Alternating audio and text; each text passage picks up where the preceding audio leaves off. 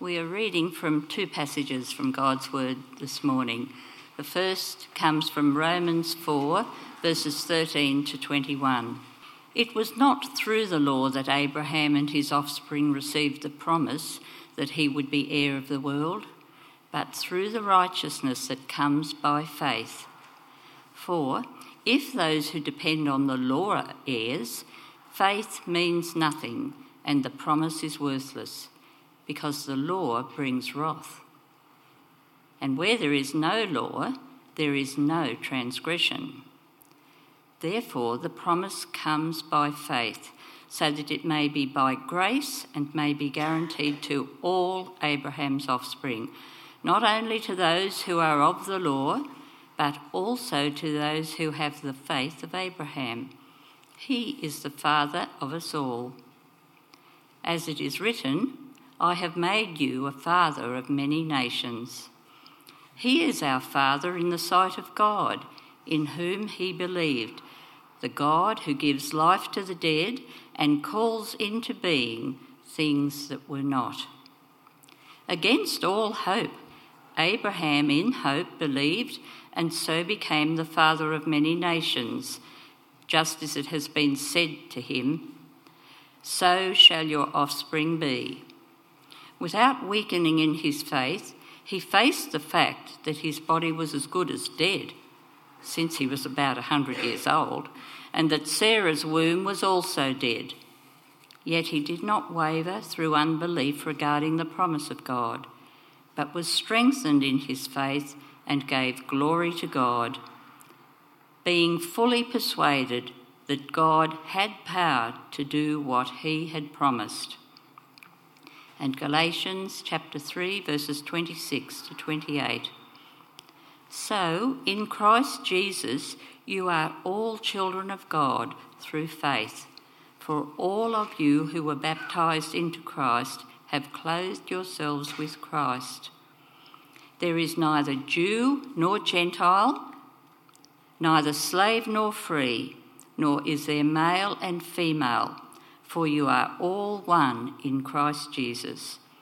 And if you are Christ's, then you are Abraham's offspring, heirs according to promise.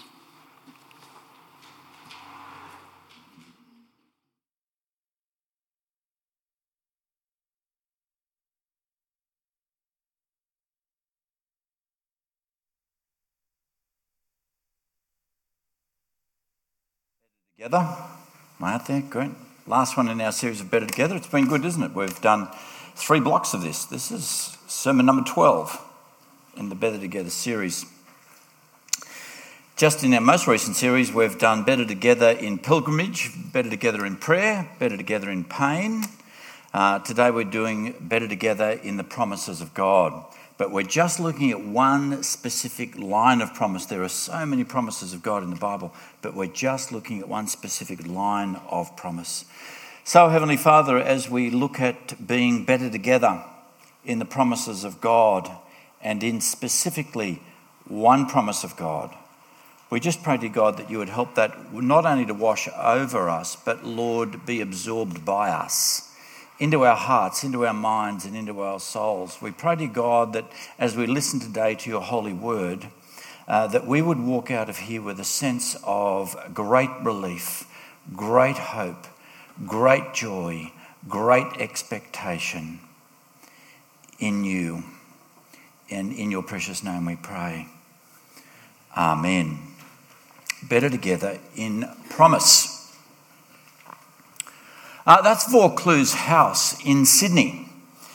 And uh, I need to tell you that the original Vaucluse House, that's Vaucluse House number two, the original Vaucluse House was in fact built uh, by my great uh, fourth great grandmother's de facto partner.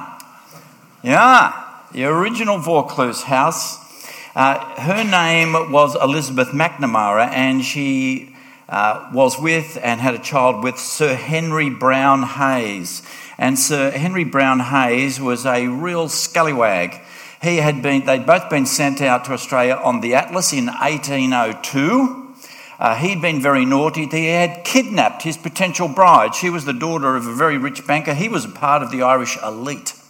So he was a really big man in, in that area, but he decided that he liked the banker's daughter. And he thought she, was, she, she should undergo a forced elopement. So he basically kidnapped her uh, with the view of marrying her and going on, and hence was caught by that and put on board the Atlas uh, with my uh, fourth great grandmother, Elizabeth McNamara, who was a part of the Irish Rebellion. You know how the Irish not so keen on the English. Uh, this was all a part of the English Irish wars of the early 1800s. and She was also put on that. She was the daughter of a, of a, great clan, the McNamara clan chieftains. So she came down on that line too. So she was, in a sense, uh, daughter of the great chieftains, and he, of course, was the elite. So there they were stuck on this boat. And uh, the Governor King said of uh, Mr. Browne Hayes, he said, he is a restless and troublesome character. So they moved him three kilometres up from the settlement. Where to? On the side of Vaucluse House, where he built the original Vaucluse House. So I just, I got a couple of questions. I'm just wondering if I have some sort of a claim no, no, no. I'm just thinking. I've been, you know, I've seen it from the street. I'm just thinking, uh, is there? A, maybe there could be a room for me, or maybe I've got a partial claim to this kind of thing. You know, well, after all, it was my fourth great grandmother's partner who built this thing. I'm wondering. I'm just wondering if it's too late. Uh, a much learned member of our church told me that I'm about. I had about two weeks, uh, according to law back then to make a claim, but maybe, maybe I'll extend it to a couple of hundred years. Uh, I'm just wondering if I have, I'm due some inheritance. Can I be included in their estate? Is there a promise that I could claim? Do I have a share of what's been established? Yeah, maybe not. Um, here's the Clan McNamara uh, Castle. As I said, Elizabeth McNamara, daughter of the great chieftain, my fourth great grandmother, sent out here for being a naughty Irish lass instead of a good English girl. Um, I'm just thinking here with this uh, Knappogue castle in Limerick in Ireland, I'm just wondering. I'm wondering the same thing. I'm just wondering if I went over there and say, hey, look, you know, Lizzie, Lizzie came out to Australia. I'm Lizzie's fourth great. Uh, do I have a claim here? Is it too late? Can I set up residence? Uh, is there a room for me? Do I have an inheritance? Can I be included?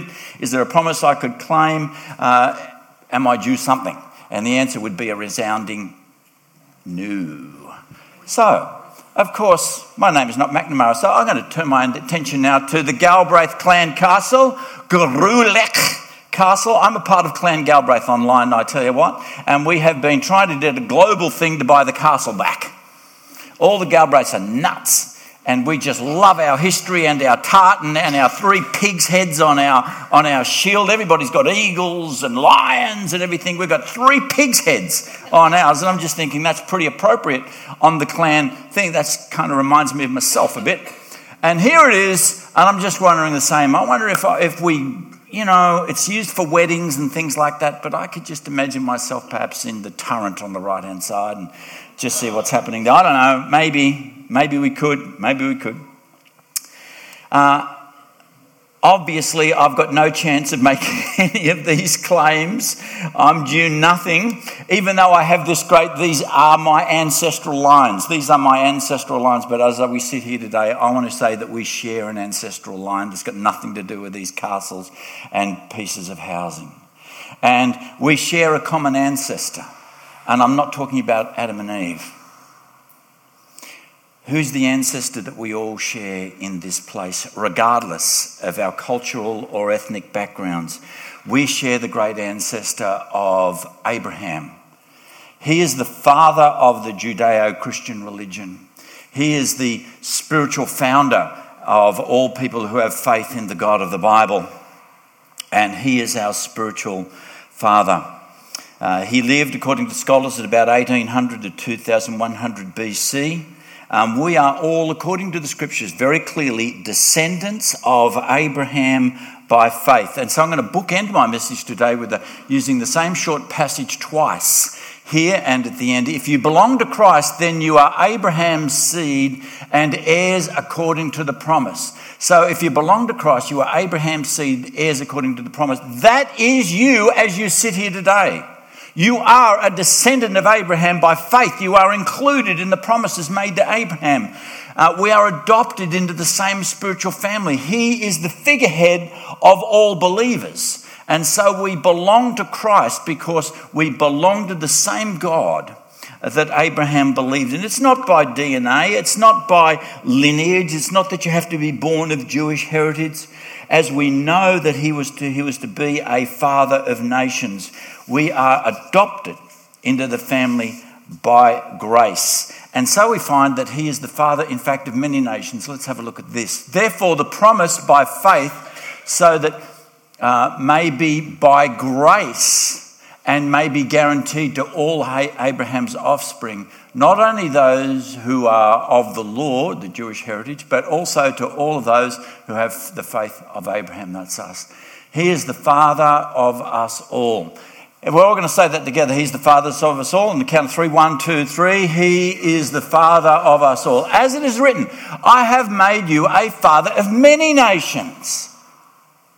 And so when we think of Abraham, we think, oh, he's the great uh, patriarch of the Jewish nation and all that kind of stuff. The promise to Abraham was that he would be the father of many nations, that Israel would be the conduit of, of letting the good news go out to the world. So it was never going to be exclusively restricted to the Israelite nation, that they were to be a light to the, to the Gentiles uh, and to the whole world. And so we have here that he is the father of many nations. And we are a church of many nations. We live in a land of many nations. We have a mandate to reach the many nations in the name of Jesus. Hallelujah.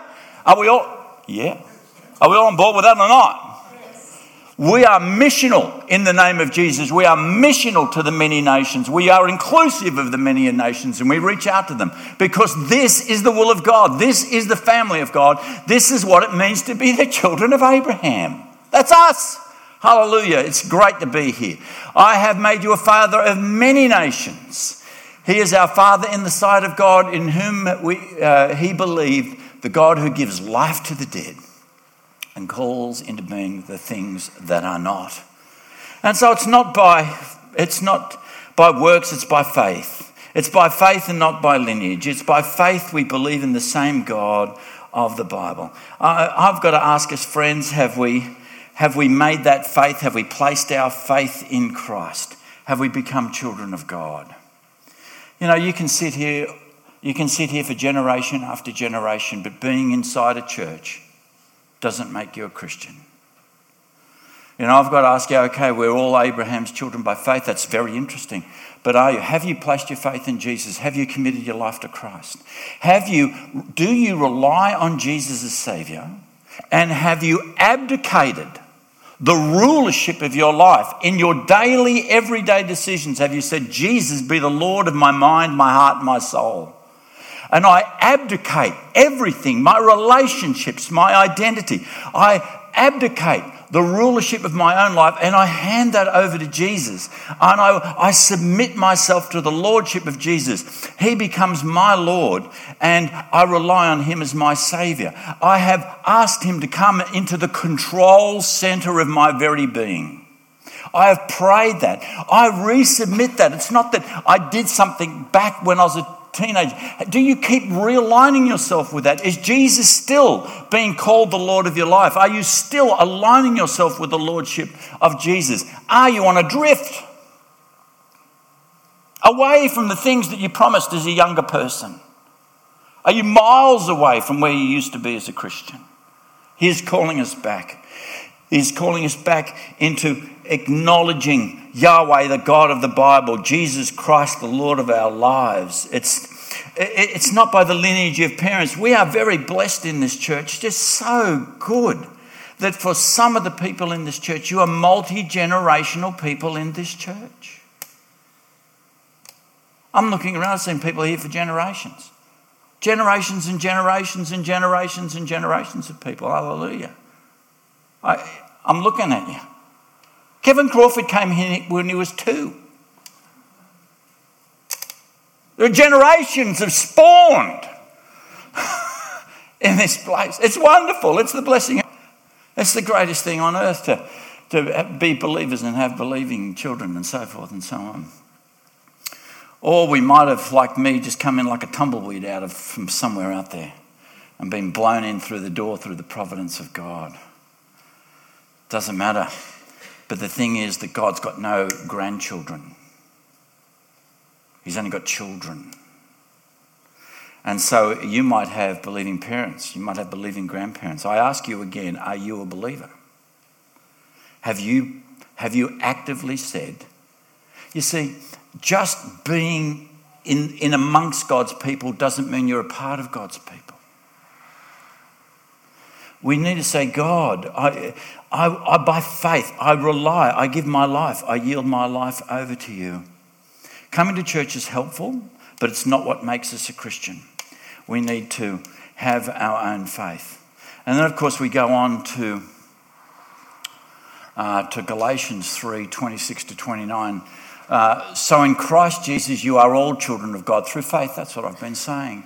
For all of you were baptized into Christ and have clothed yourself with Christ. Therefore, there is neither Gentile nor slave nor free, uh, nor is there male or female. You're all one in Christ Jesus. If you belong to Christ, then you're Abraham's seed. You are heirs according to the promise. And so, this, this extraordinary passage, this uh, this passage is absolutely revolutionary for our thinking and for our, our world in which we lived, um, in which we live. And so it talks about you be, children of God through faith. We, we, we hold on to that. For you were all baptized into Christ, have closed yourself with Christ. You know, friends, uh, uh do you believe? The Bible says, believe in the Lord Jesus, hear the gospel and believe in, the, in Jesus. Then it says, repent from your sins. Then it says quite clearly the pattern of the New Testament is be baptized as a believer. Have you been baptized by immersion as a believer? I want to put that challenge out there. I'm saying this is, you see, the assumption here when Paul is writing to the Galatian church is that everybody's baptized. That's what the assumption is, is it not? For most, beginning in verse 27, some, those who wished, for all of you were baptized in it just it was the biblical pattern you heard the gospel you repented from your sins you believed in jesus you cast your hopes on him and you were baptized because baptism is an outward sign of an inner grace it is the sign of the inner grace of forgiveness of sins and so we're washed clean in the sight of god by our belief not by our baptism, by our belief. But that is symbolized. This is the result of, of, of, of Jesus, the forgiveness of sins. And here in our baptistry, hidden below here, uh, is a symbol, or anywhere, by the way, in a creek, in a river, in a beach, doesn't matter where you get baptized. Absolutely doesn't matter where, it doesn't matter who baptizes you either, as long as they love Jesus. You're all baptized into Christ, have closed yourself with Christ. So I ask again, have you been considering being baptized as a believer? You might, been, you might say, but I think everybody thinks I'm baptized too. I think everybody thinks I am baptized. Don't worry about that. Don't worry about that for one minute. Just get baptized. Turn your consideration into a commitment and say, I am just going to follow Jesus. And a part of that is the command for Jesus to go into all the world, preach the gospel, teach them to obey what I uh, teach them to obey what I'm, you know, uh, my teachings, baptizing them in the name of the Father, the Son, and the Spirit. So I'm just going to put that out there as a challenge. I've got books on my desk. I've got them all lined up like that. If you want one, just come and talk to me. I'm ready to hand them out. So here we have this great revelation of this verse, which I love very much. You know, this, this verse changes the way that we view people. I believe that the, the secret of understanding and valuing people and appreciating people, and I believe the, res, the key to smashing racism, sexism, and classism is to see people just as God sees them. That's all you have to do. You just got to see people as God sees them. So, what does God when He sees people? He just sees people that He values and loves equally. And so that's why this passage, you see, there is equality in diversity. There is diversity here. There is Gentiles, there were slaves, there were free, there are male, there are female. But that's not the point. The point here is then there's equality here. In the eyes of God, there is neither, you see, all one in Jesus. There is neither Jew nor Gentile, slave nor free, male nor female, for you are all one in Christ. What would change in our world and in our nation if people started to see and appreciate and treat people with the value that God places upon them? You know, it doesn't matter if you're down and out or you come from whatever country. God loves all people equally. He set his heart on them, he sent his son for them. We need to get on board with how God sees people. And therefore, we don't categorize them and demonize them and break them down. We just love people as God loves them. We see them as God sees them with equality and diversity. This, is the gospel does this. It puts us all equal in the eyes of God. It's a wonderful thing. If you belong to Christ, full stop, male, female, slave free, regardless of any kind of historic background, you belong to Christ. You are Abraham's seed. You're heirs according to the promise. How many people here have got heirs? How many people here have got a fortune coming in the name of Jesus? How many people are heirs? We've got no one going to heaven in this bank. How many people want to go to heaven over there? How many heirs? Got a couple of people not quite sure if they're going to go to heaven. Yeah, we need the hands up. Hands up for the people who want to have be an heir. Go, you got yeah, some, yeah, not some. How many people here want to be an heir? A, a co-heir with Christ? In the kingdom of God forever. Hallelujah. That's it. Don't worry about living in some stinking castle in Ireland, some stinking Vaucluse house, some stinking rotten mouldy thing in Scotland. You are going to be living in with the living Jesus forever in the Father's house. You will live forever in the mansion of the living God, and Jesus has gone to prepare a place for you. Your name is on the door. He has purchased the price of this great real estate with his own blood, and he has called you to be with him. Follow him with all your heart. Be baptized if you're not already do so. And let's set our, set our sails towards Jesus Christ. Live powerfully for him for the rest of our lives. Let us make that commitment together because we are better together in the promise of God because we're all equal and we're all heirs in Jesus. Hallelujah. Come on, band, come up here.